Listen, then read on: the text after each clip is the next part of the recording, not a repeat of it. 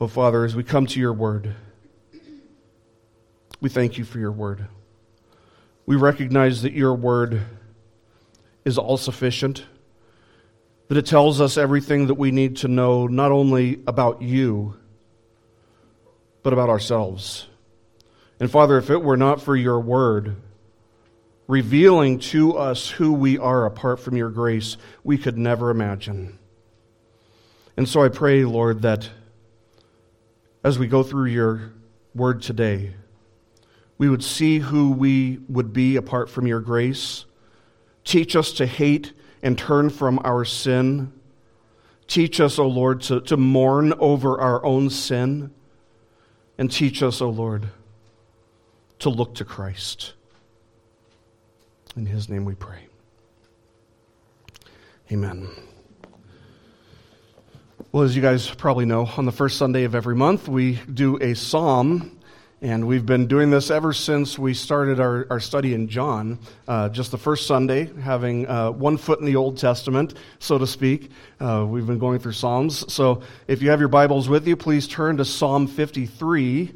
Uh, we're going to be looking at uh, this amazing psalm today. And when I say amazing, I mean this is one of my favorite psalms uh, because it's one of those Psalms that does show us exactly who we are, exactly who we would be if God's grace did not change us.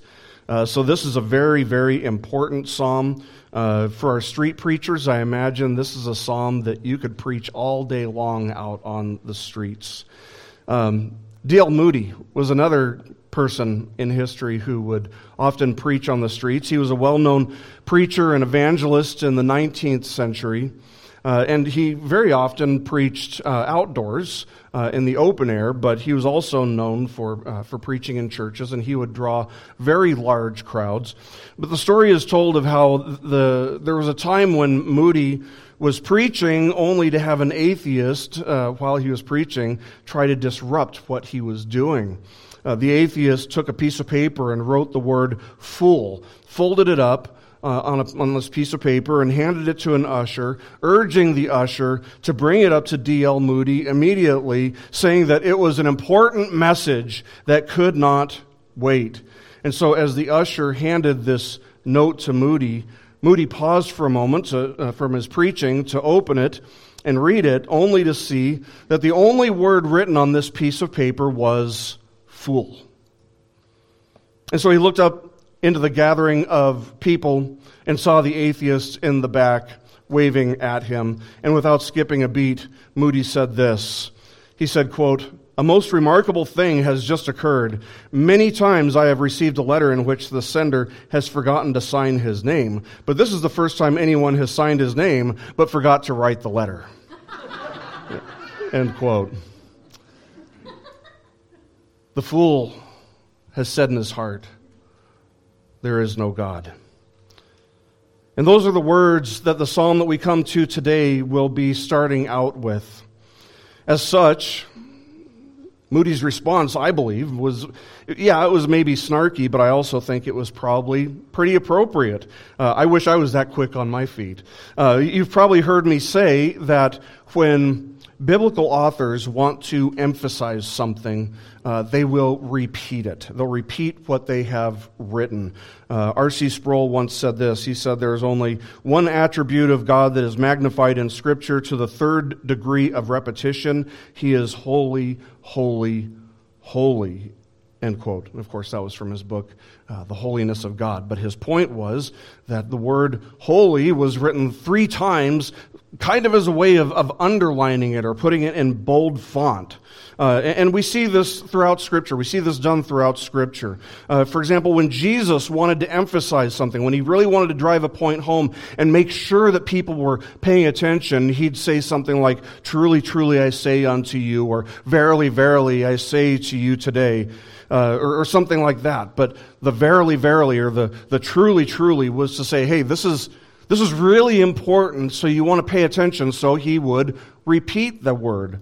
Uh, in Ecclesiastes chapter 1, verse 2, uh, you're introduced to the theme of the book immediately when you read, Vanity of vanities, says the preacher, vanity of vanities, all is vanity. It's like you can't miss it. because it's put in bold, it's put in big headlines as if, but by repetition. See, in our day and age, when we want to underscore something, when we want to emphasize something, we, we underline it, uh, we'll put it in bold, we'll put it in italic, maybe we'll, we'll highlight it in a different color. You know, maybe you type in, in all caps. I mean, there are all kinds of ways of showing that you're trying to emphasize something, but we all recognize something is emphasized by things like that italic, bold, underlined, things like that. But in Scripture, they didn't have those kinds of tools. And so to emphasize something, a word or statement will be repeated, and the general principle of interpretation, maybe not always the case, but generally speaking, the rule of interpretation is that the more times something is repeated, the more important it is. So, the psalm that we come to today is actually a perfect example of repetition. Now, if you, if you look down at your Bible uh, at Psalm 53, you won't actually see any repetition in the six verses that we're covering today. But we, what we need to understand is that Psalm 53 repeats almost everything that Psalm 14 said, almost word for word. Uh, there are a couple minor changes, and we'll be sure to cover those changes as we look at uh, both of these Psalms today. Uh, actually, back in the day, I think it was 2019, we were going to do. Uh, we came to Psalm 14, and I decided, you know what, I'm going to save this for April Fool's Day because the next year, Sunday fell on April Fool's Day, and I thought, oh, that would be a perfect opportunity to preach Psalm 14. Then COVID 19 happened, and when April rolled around, we were doing a series about God's sovereignty over uh, suffering. So today we're going to be looking at both Psalm 53 and 14. But Psalm 14 isn't the only other place where we see the words that we find in Psalm 53. We also find them repeated in Romans chapter 3, verses 10 to 12, where Paul describes the condition of the whole human race by nature apart from God's redeeming, changing, transforming grace. Spurgeon uh, was well known for preaching the Psalms. He assumed that both Psalm 14 and 53 were written by David, and that Psalm 53 was simply rewritten much later on in his life. Uh, and so, what he said uh, was this He said, David, uh, after a long life, found men no better than they were in his youth. In other words, he could say the same thing in Psalm 14 and 53, 53 was, say, 30, 40 years later because nothing changed. That was just the way men always were. Now, I don't take that view necessarily. Uh, it's possible. But why do you suppose that the words of a psalm like this would be repeated in three separate places throughout Scripture by two or maybe three separate human authors? It's because what we read in this psalm, what we see in Psalm 53, is absolutely vital. It is crucial to understanding ourselves and to understanding why the world is the way it is. If we're going to understand the world around us rightly, we must understand Psalms like this one that we're coming to today. If you don't understand the doctrine of total depravity, you won't be able to make sense of certain things that you see going on around you in the world on a daily basis. An idealistic, utopian view of humanity's condition will eventually, very quickly, fall apart. It will not suffice. Sin has corrupted every part of creation, and that includes every aspect of humanity. Everything that humanity does is corrupted to some degree by sin. So, the point of this psalm and the point of this sermon is that the human race is totally depraved and headed for destruction, and that when we see that, this should cause God's people to look to Christ for salvation and to long for the day when God will separate us from the presence of sin once and for all. So let's just start with verse 1. Psalm 53, verse 1 says this It says, For the choir director, according to Mahalath, a maskil of David, The fool has said in his heart, There is no God. They are corrupt and have committed abominable injustice. There is no one who does good. Psalm 14 begins with almost the exact same words. It says, The fool has said in his heart, There is no God. They are corrupt. They have committed abominable deeds, and there is no one who does good. Now, as you may have noted, the only difference is that Psalm 14 says they have committed abominable deeds, while Psalm 53 says abominable injustice. Uh, why the difference? Uh, we don't know exactly, but it's, it's, it seems that the author of Psalm 53, who is probably uh, David, um, but at the very least was using David's words from Psalm 14, perhaps this, this author witnessed a particular injustice and was applying David's words from Psalm 14 to that specific circumstance. So it was still written by David, but it was kind of paraphrased perhaps by somebody who witnessed some other specific instance. We're going to get to that when we get to verse 5. But with this one verse here, Psalm 53, verse 1, you could preach countless sermons. Because this one verse says so, so much. It says so many things that are so important for us to understand as we try to make sense of ourselves and to make sense of the world around us, which is just something that we naturally do. That's what kids do. Kids, by nature, they're trying to figure out what's going on around them. They're trying to understand the world around them. We never stop doing that. We do that even as adults. And this one verse is a verse that we have to see everything around us through. It's like a lens that we must look through if we're going to truly see and understand what's going on around us. Now, when David says, this is very important, when David says, the fool has said in his heart, there is no God, he's not referring to someone that we would refer to as an atheist. Uh, in David's time, it, was, it would have been very difficult to find an atheist. There were virtually none. It was a very, very unpopular view in his time, even among pagans. But Scripture, uh, throughout Scripture breaks all of humanity into two basic groups the foolish and the wise. And the foolish have always, always outnumbered the wise by a long shot. So the fool isn't necessarily a person who uh, denies intellectually or mentally that God exists. Rather, the fool is someone who lives their life as if God doesn't exist. So, this isn't a person who is mentally lacking. No, this is a person who is morally lacking, and it's somebody who is spiritually dead.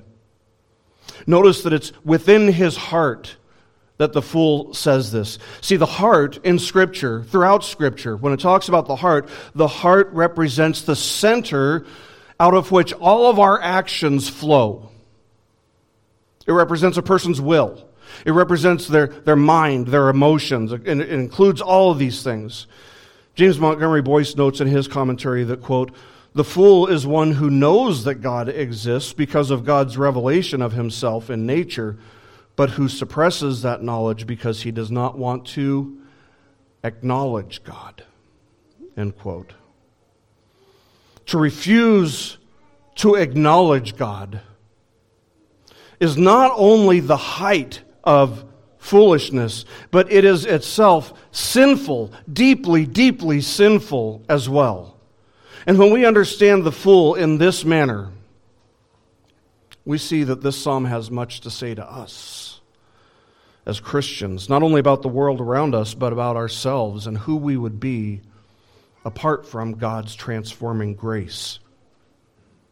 Let me ask you this Do you think there's a chance that there are people out there who claim to be Christians, maybe they even go to church on a regular basis, who order their lives, who live their lives as if to say, there is no God? Yes. They might even believe truly that God does exist, but if you put their lives under a magnifying glass, it's clear that they aren't living in accordance with what they profess to believe. Friends, I, I hate to say this. It breaks my heart to say this. But this is a problem in the church. Jesus promised there would be tares among the wheat. It's always been a pervasive problem in the church. And the terrible thing is, even the world can see it. And they call it out for the hypocrisy that it is. See, as a pastor, people, people come to me. That, that's part of my job, to make myself available for people to come to for, for help. And I've had a lot of people, countless people, pour out some very deep and some very dark secrets with me in confidentiality. And let me say, you would never, you would never even begin to imagine what incredibly dark, dark sins some people who regularly attend church are capable of falling into. Uh, on, on the basis of verses uh, such as 1 Corinthians chapter 6, verses 9 and 10, which says this. It says or do you not know that the unrighteous will not inherit the kingdom of god? Do not be deceived. Neither fornicators nor idolaters nor adulterers nor effeminate nor homosexuals nor thieves nor the covetous nor drunkards nor revilers nor swindlers will inherit the kingdom of god. On the basis of those verses i've had to look people straight in the face straight in the eye and say to them you do realize that this passage these verses verses mean that you have absolutely no basis of assurance that you're actually saved, don't you? See, the thing is, this, these verses aren't talking about, uh, it's, not, it's not saying that sinners won't inherit the kingdom of God. No, if that were the case, then God would have the kingdom all to himself. No, the sins described here are all names given to various sinful lifestyles perpetual sins, sins that characterize a person. The apostle John says this in 1 John chapter 3 verse 9. He says no one who is born of sin uh, born of God practices sin because his seed abides in him, and he cannot sin because he's born of God. Now, John's not saying that Christians don't sin because back in chapter 1, verse 8, he says that the person who denies that they are in sin, that they have sin, is just deceiving themselves, and the truth is not in them. So, John's not saying here that Christians don't sin. What he's saying is that they don't have sinful lifestyles. See, to practice sin, that's what he says here. No one who is born of God practices sin. To practice sin is completely different from committing sin. We all sin. But to practice sin means to never even attempt to turn from a given sin to the point that it is a lifestyle that isn't characterized by even one degree of repentance. If you profess to be a Christian and yet live a sinful lifestyle, let me be very, very candid with you. You are a fool. You are a fool. And I don't say that to be mean. I don't say that to be unkind, but to be loving. I say it in an, in, a, in an attempt to be loving, hoping that you will open your eyes and see that you cannot profess with your lips to believe in Christ and yet live a sinful lifestyle as if God doesn't exist. I want what is best for you, and the best thing for you is to realize that it is incredibly foolish to claim with your lips that you believe in God, or to even believe in your mind that God really does exist, and yet to live your life in a way that says either God doesn't exist, or, well, maybe God exists, but his commandments don't matter, and God himself doesn't matter. That is the height of folly. My prayer is that that's not you. And yet, while it would sadden me if it described some of you, I've seen it enough and I've been surprised by it enough that it doesn't surprise me anymore. But you must know, as David knew, that this way of existing, as, as if God doesn't exist will always result in a life that is immoral, a life that is corrupt, a life that is unjust, which means to lack a sense of what is morally good or morally right versus what is morally evil. And these are qualities that characterize the way that unbelievers always live their lives. They always live as if they don't have a moral compass, a real moral compass. But the result of this is that there is none, none who does good. Not even one. This is what God sees when He looks down on humanity apart from His transforming grace.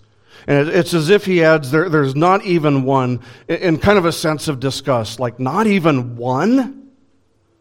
No, because a fool lives his life in a state of perpetual ignorance of things that he already instinctively knows to be true, but has suppressed in the wickedness of his own heart. A fool will ignore the facts and he lives as if he's his own God and he can set his moral compass for himself. Now, take that statement, none does good, and apply it to salvation. Is it good for a person to believe in Christ? Yes. Do people do it? Yes. But it says none does good. How does that work? Well, uh, what it means is that if you have come to Christ, it means that it's all of grace. It's not something that you have done on your own. What it means is that none of us can take credit for the fact that we have any faith in Christ. Because by nature, none does good, not even one.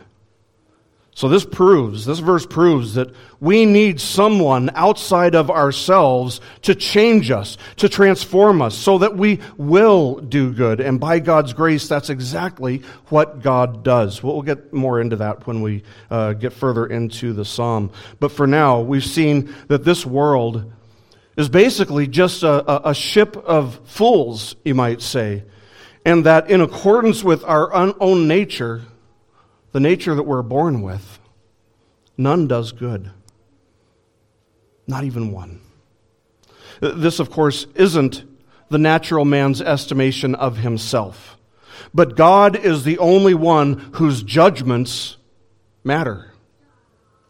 So the psalm continues, describing the natural man in verses 2 to 5. Let's continue with those verses. God has looked down from heaven upon the sons of men to see if there is anyone who understands, who seeks after God. Every one of them has turned aside. Together they have become corrupt. There is no one who does good, not even one. Have the workers of wickedness no knowledge, who eat up my people as though they ate bread and have not called upon God? There they were in great fear where no fear had been, for God scattered the bones of him who encamped against you. You put them to shame because God had rejected them. Now, again, comparing this to Psalm 14, it's virtually identical with some minor differences. Uh, Psalm 14, verses 2 to 5 says this It says, The Lord has looked down from heaven upon the sons of men to see if there are any who understand, who seek after God.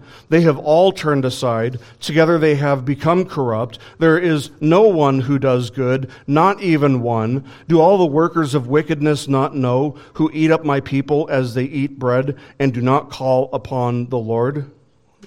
Let's just go ahead and stop there because that's where the that's where the similarities end. Then we get to, to the verses in Psalm 14 that are slightly different. But the first difference that we see here between these two Psalms is that Psalm 53 says God has looked down. Psalm 14 says the Lord has looked down. So different words being used for God here.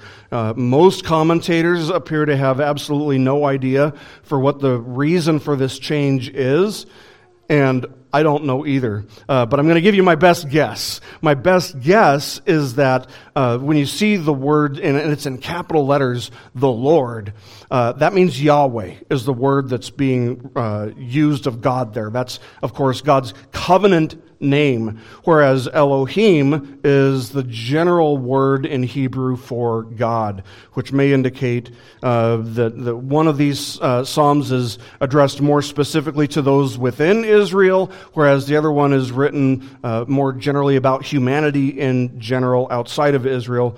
But the text doesn't give us a, uh, an explicit reason or explanation for why there is this difference. Uh, the second difference is that Psalm 53 says, Every one of them has turned aside, whereas Psalm 14 says, uh, they have all turned aside. Again, this isn't a significant difference. It doesn't change anything, but it's a, it's a slight difference nonetheless. Uh, third, uh, Psalm 53, verse 4 says, Have the workers of wickedness no knowledge, while Psalm 14, verse 4 says, Do all the workers of wickedness not know? So obviously, these aren't significant differences. They're essentially saying the same thing, uh, just different tenses. Uh, but back to Psalm 53, verse 3, where God says, Every one of them has turned aside. If you are truly in Christ, you're the only kind of person in the world that this doesn't describe.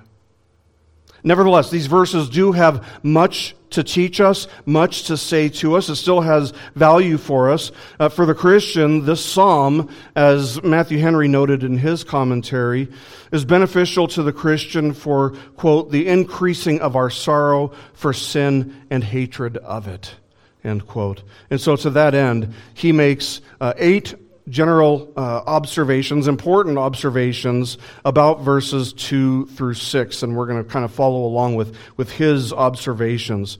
The first one, first, this psalm makes note of the fact of sin. The psalm notes the fact of sin. In other words, sin is a fact. It really exists. It is a real, objective thing. Nobody can rightly claim that sin does not exist because, as we've already noted, man's opinions mean absolutely nothing. God's judgments are the only ones that matter, and his judgments cannot be questioned because he knows all. He sees all, and it's impossible for him to lie. Now, if he knows all, and if he sees all, and it's impossible for him to lie, what does that mean? It means that everything he says is true. And so, if he says that he looks down from heaven and sees sin, none can question his judgments. So, we see here that God has seen it. He has witnessed sin upon the earth for himself as he looks down from heaven. Now, you and I, we might see some sin. But let me observe that generally speaking, we're far more inclined to take note of and to be bothered by our neighbor's sin than we are to take note of and be bothered by our own sin. And that's one of the effects of sin. It, blinds us to its pervasiveness in our lives. And the result is that we often turn a blind eye to it, especially when that sin is ours. When we're confronted with the reality of sin, listen, there are really only three options. We can try to justify it as if it's not really sin. We can dismiss it as if it's understandable or excusable, or we can repent of it. And only one of these options is acceptable to God. Can you guess which one that is? Repentance is the only one that God honors. Only the fool will try to defend his sin or will try to justify his sin as if his sin is understandable or as if he didn't have any other option. As long as God is reigning on the throne, the fool will only spin his wheels while going nowhere arguing with God on this. The wise will confess. The wise will repent. They will turn from their sin and will find God to be a God who is filled with grace and loving kindness toward his people. They'll find him to be a God who loves to forgive more than we love to sin. Secondly, we see the fault of sin. Whose fault is it that we sin? As, a man, as, as a man tries to excuse his sin or minimize the sin of which he knows he's guilty, he reveals that he neither knows God nor loves God. Because if he knew God, he'd know that God can only speak the truth and that God knows all things perfectly. And if he loved God, he would spend his time hating his sin instead of trying to escape the fault of his sin. God describes all of humanity as having turned away or, or turned aside, and the result is that humanity becomes workers of wickedness who consume God's people as casually as they consume bread. What we see here is that sin can be described in terms of the way that it relates to the individual, to God, and then to his neighbors, to others. Sin is a poison that harms the individual. Sin stores up God's wrath against those sins, and sin causes a man to sin against his neighbor. But when the verse says that all have turned aside, let's make sure we understand what that means. It doesn't mean that we're just like kind of cast to the side as if we're just morally neutral, as if our, our relationship toward God by nature is neither here nor there, not going toward Him, not going against Him, just kind of floating sideways, inclined in neither direction. No, the implication of this word is that humanity is now not only cast aside, but is anti God. That all of humanity is opposed to God, going the opposite direction, turned away from God. This was not the case in the Garden of Eden when God created all things very good. In the Garden of Eden, man had no fallen nature. But after the fall, after Adam chose to sin, humanity's nature changed because Adam's nature changed. It fell. So that his nature was now not, uh, not inclined to God, but was inclined away from God. His, his nature and God were like strong magnets that force one another in the opposite direction. Have you ever done that with, with two magnets where you take them and you, you try, to, try to force them to touch each other, but the, the re- repulsive uh, force is so strong that you can't even make them connect? That's what our nature is with God. That's what it's like. That's exactly what it means when it says all have turned aside. It means that they are by nature pushed away from God, so that they are now opposed to Him. And it's not that God has changed, it's that Adam's nature fell. Adam's nature changed. And that's the exact same nature that we are all born into, even to this very day. And so there are spots in this in this psalm where it's almost like David's trying to reason with these people, with, with, the natural man. Will, will they continue to consume their neighbor to meet their own needs? Instead of calling on God?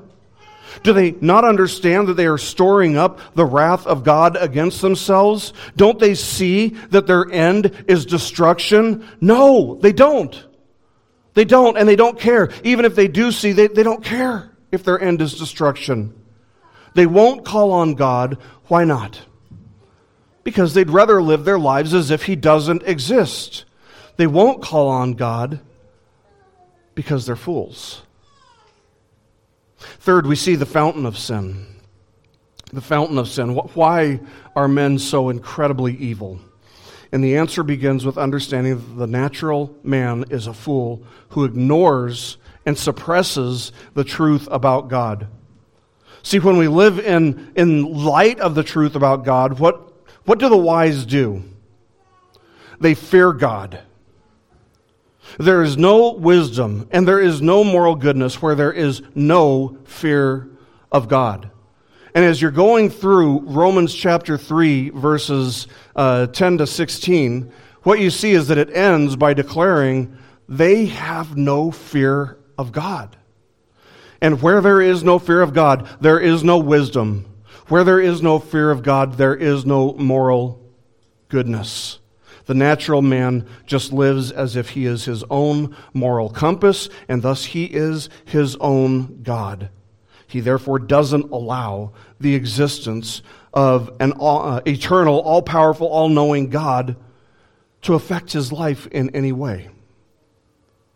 James Boice notes this. He says, quote, This is clearer in the Hebrew text than in the English translation, because in Hebrew the phrase there is, in the sentence there is no God, is missing. And what the text actually says is just no God.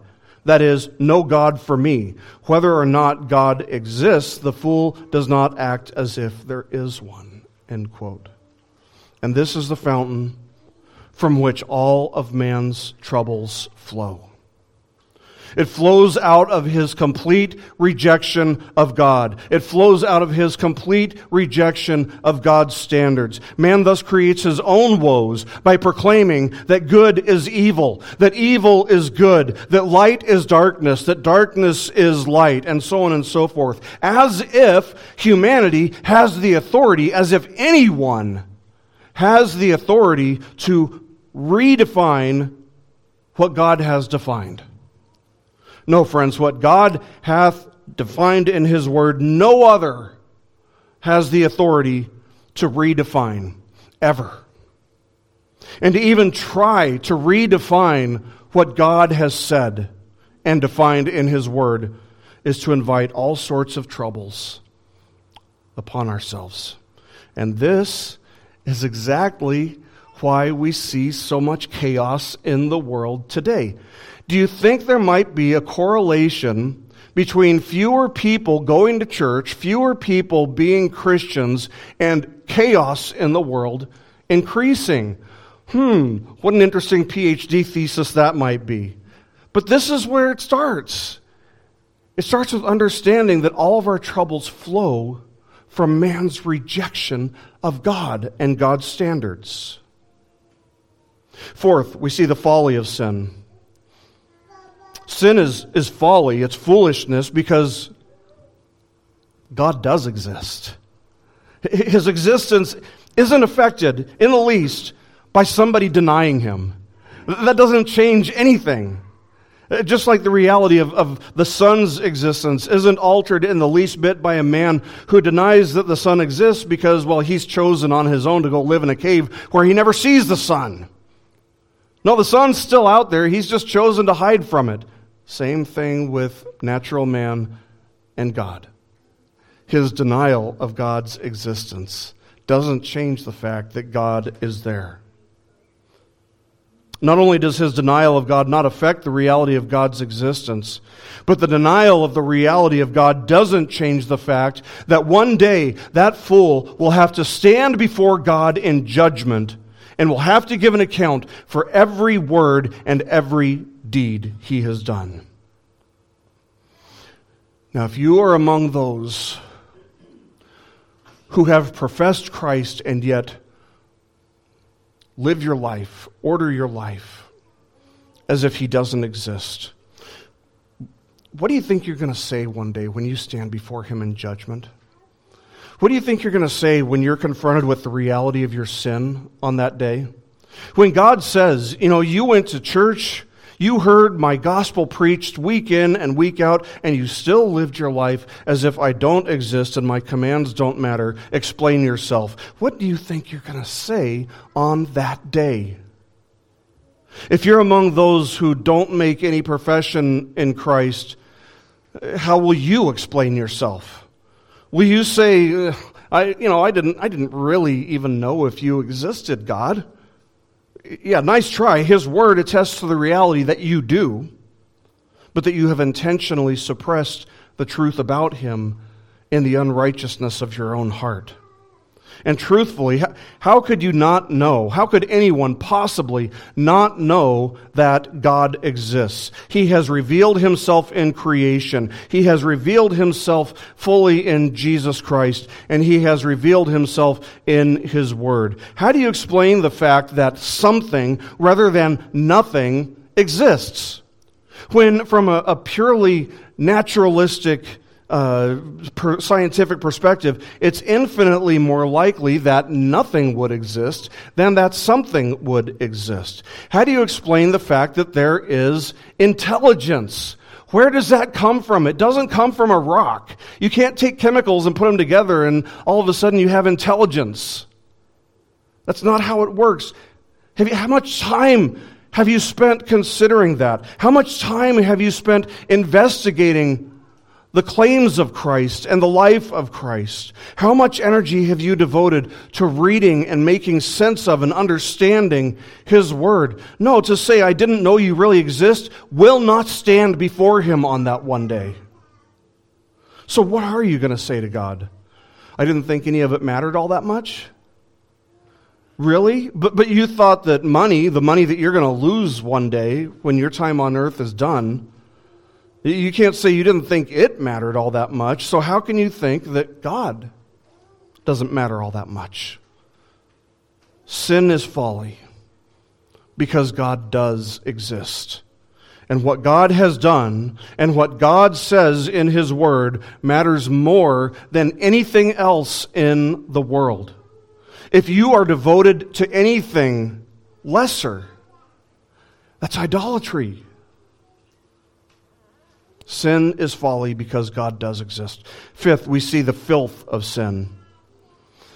One of the things that happens when a person takes God's word seriously is that they see how incredibly filthy, how incredibly revolting indeed sin is.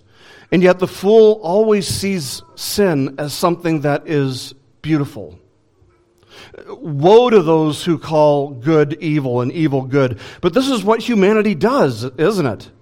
I mean, don't we see this all the time where humanity calls evil what is good and good what is evil? God says that He is opposed to the proud, and humanity says, you know what we're going to do then? We're going to dedicate an entire month to pride,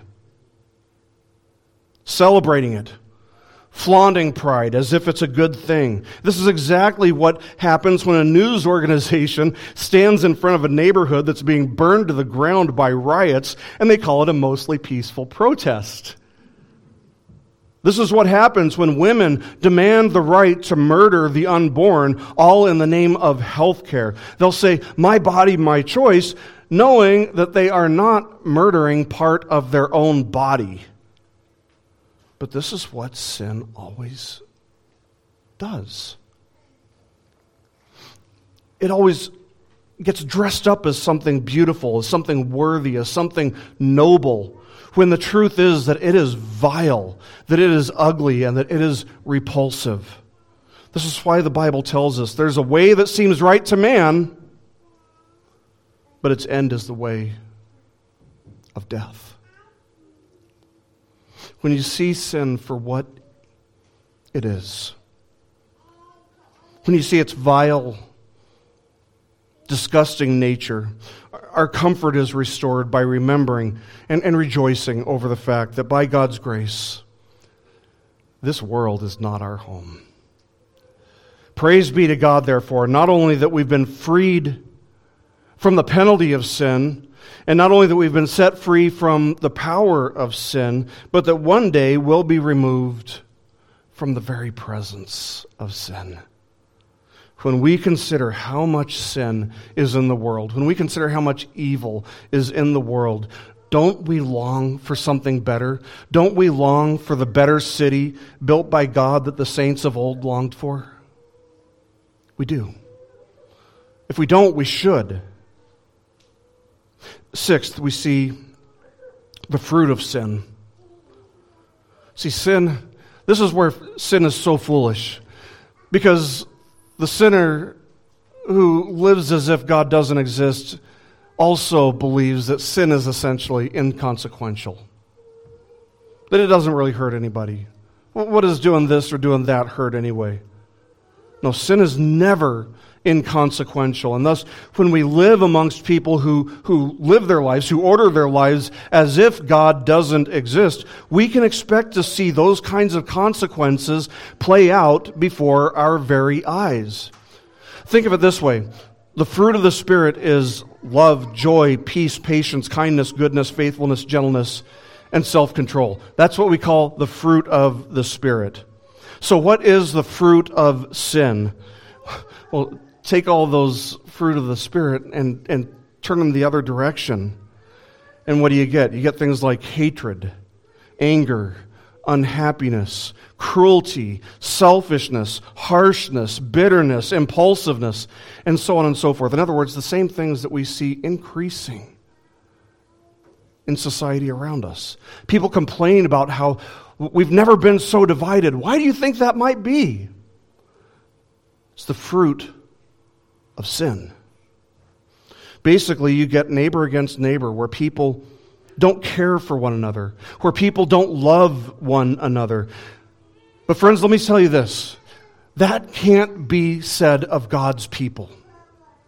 That should never be said of God's people. We care what happens to others because others are image bearers. They are made in the image of God just like we are, and thus we're willing to do what is right, even if it doesn't benefit us, even if it maybe costs us.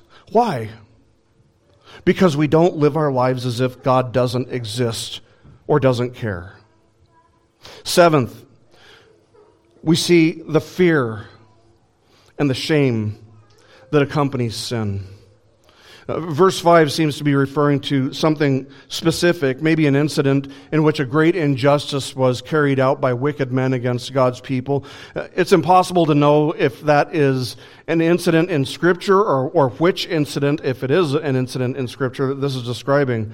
But there are many examples of this happening in Scripture where, where the consciences finally kind of catch up to, to those people, uh, the evildoer and fill them with terror. Uh, uh, think of what Jesus warned uh, of rebellious sinners on the day of judgment. He said this in Luke chapter 23 30.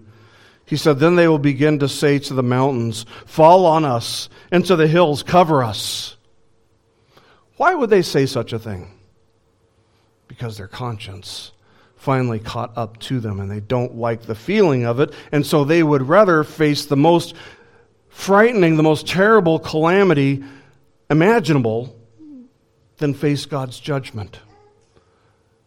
And they certainly have no interest in repenting. And yet, neither the hills nor the mountains will do their bidding.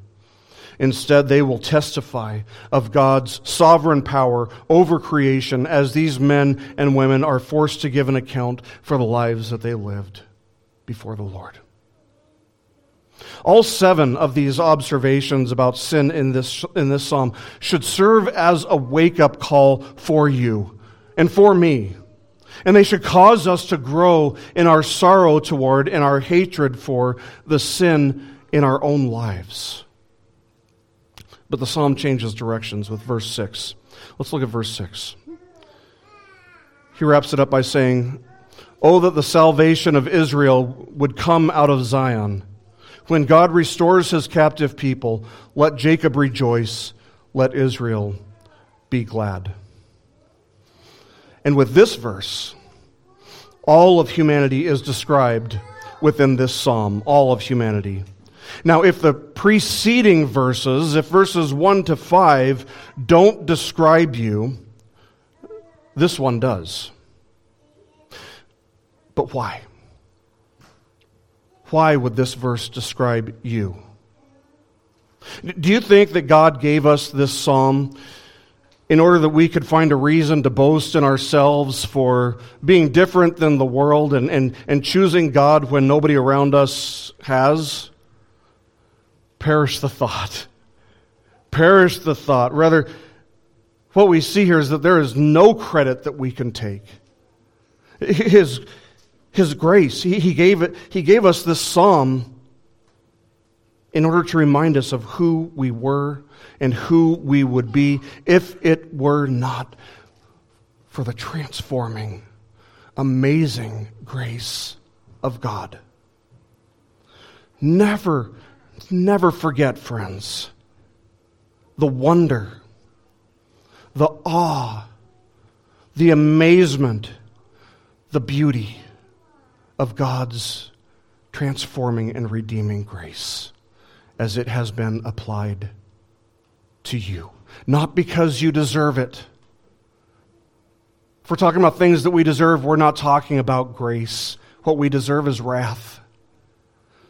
No, if you have received this gift of salvation.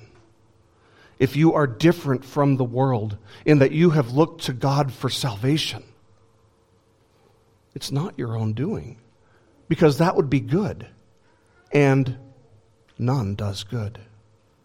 It is all of grace. It is all of grace. You can take no credit for being different than what these previous five verses describe.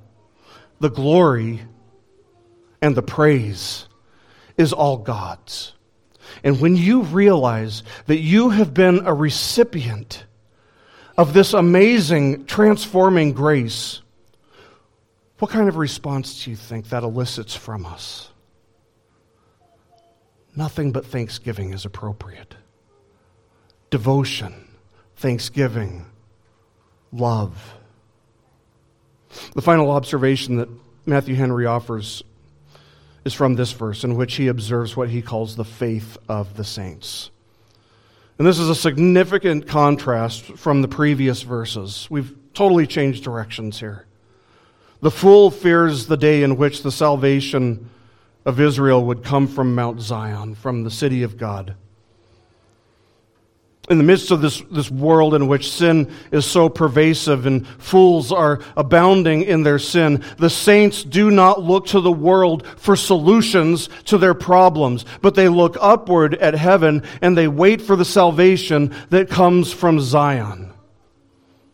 Now, of course, what the psalmist was looking forward to here, we look back on and we see that this longing for salvation was fulfilled when a baby was born in a manger 2,000 years ago. He was born as a king in a lowly estate. If, if, foolishness corresponds with sinfulness and wisdom corresponds with godliness, then he was the wisest man who ever lived, for he not only lived in the light of the reality of God's existence and presence, but he never once sinned. Nevertheless, he died on a cross. He was buried, but he rose again on the third day from the dead. He has now ascended into heaven, where he now reigns over his kingdom from the right hand of the Father. He will return one day to judge the living and the dead, which is just another way of saying that he will judge the wise, those who have looked to and trusted in him for salvation and the foolish, those who have lived their lives as if God doesn't exist and as if their day of judgment will never come. The human race is totally depraved and headed for destruction, and this should cause God's people to look to Christ for salvation and to long for the day when God will separate us from the presence of sin and evil once and for all. Friends, if you have been living your life foolishly, as if God doesn't exist, as if God doesn't care about sin, as if His commandments don't matter. I implore you today, in the name of Christ, to repent and to believe on Christ, and to know that the only cure, the only solution, the only way for you to find salvation from this condition in which sin permeates your life and controls your every action is to believe on the Lord Jesus Christ. And that's exactly what the wise, by grace, will do. And so I implore you today to live your life in light of the resurrection of Christ. To live your life in light of the reality that Christ is Lord. To live your life in light of the reality that He is coming back one day and that there will be a day when we have to stand before Him. See, all of humanity breaks down into these two categories, depending on how they respond to Jesus the wise and the foolish. Which one will you choose to be? Let's pray.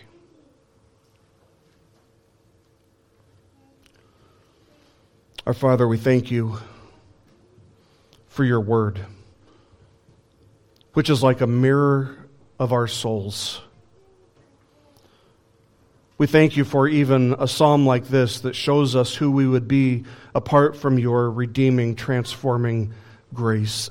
Thank you, thank you that while we were unworthy, while we were enemies, you sent your Son, Christ, to die for us, to bear the burden of sin, the wrath that you have towards sin in our place.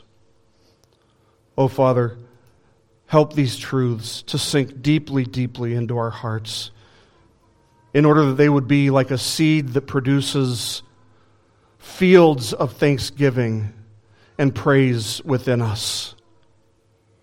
May these things characterize our lives in order that Christ would be glorified. And we pray this in His name for His glory. Amen.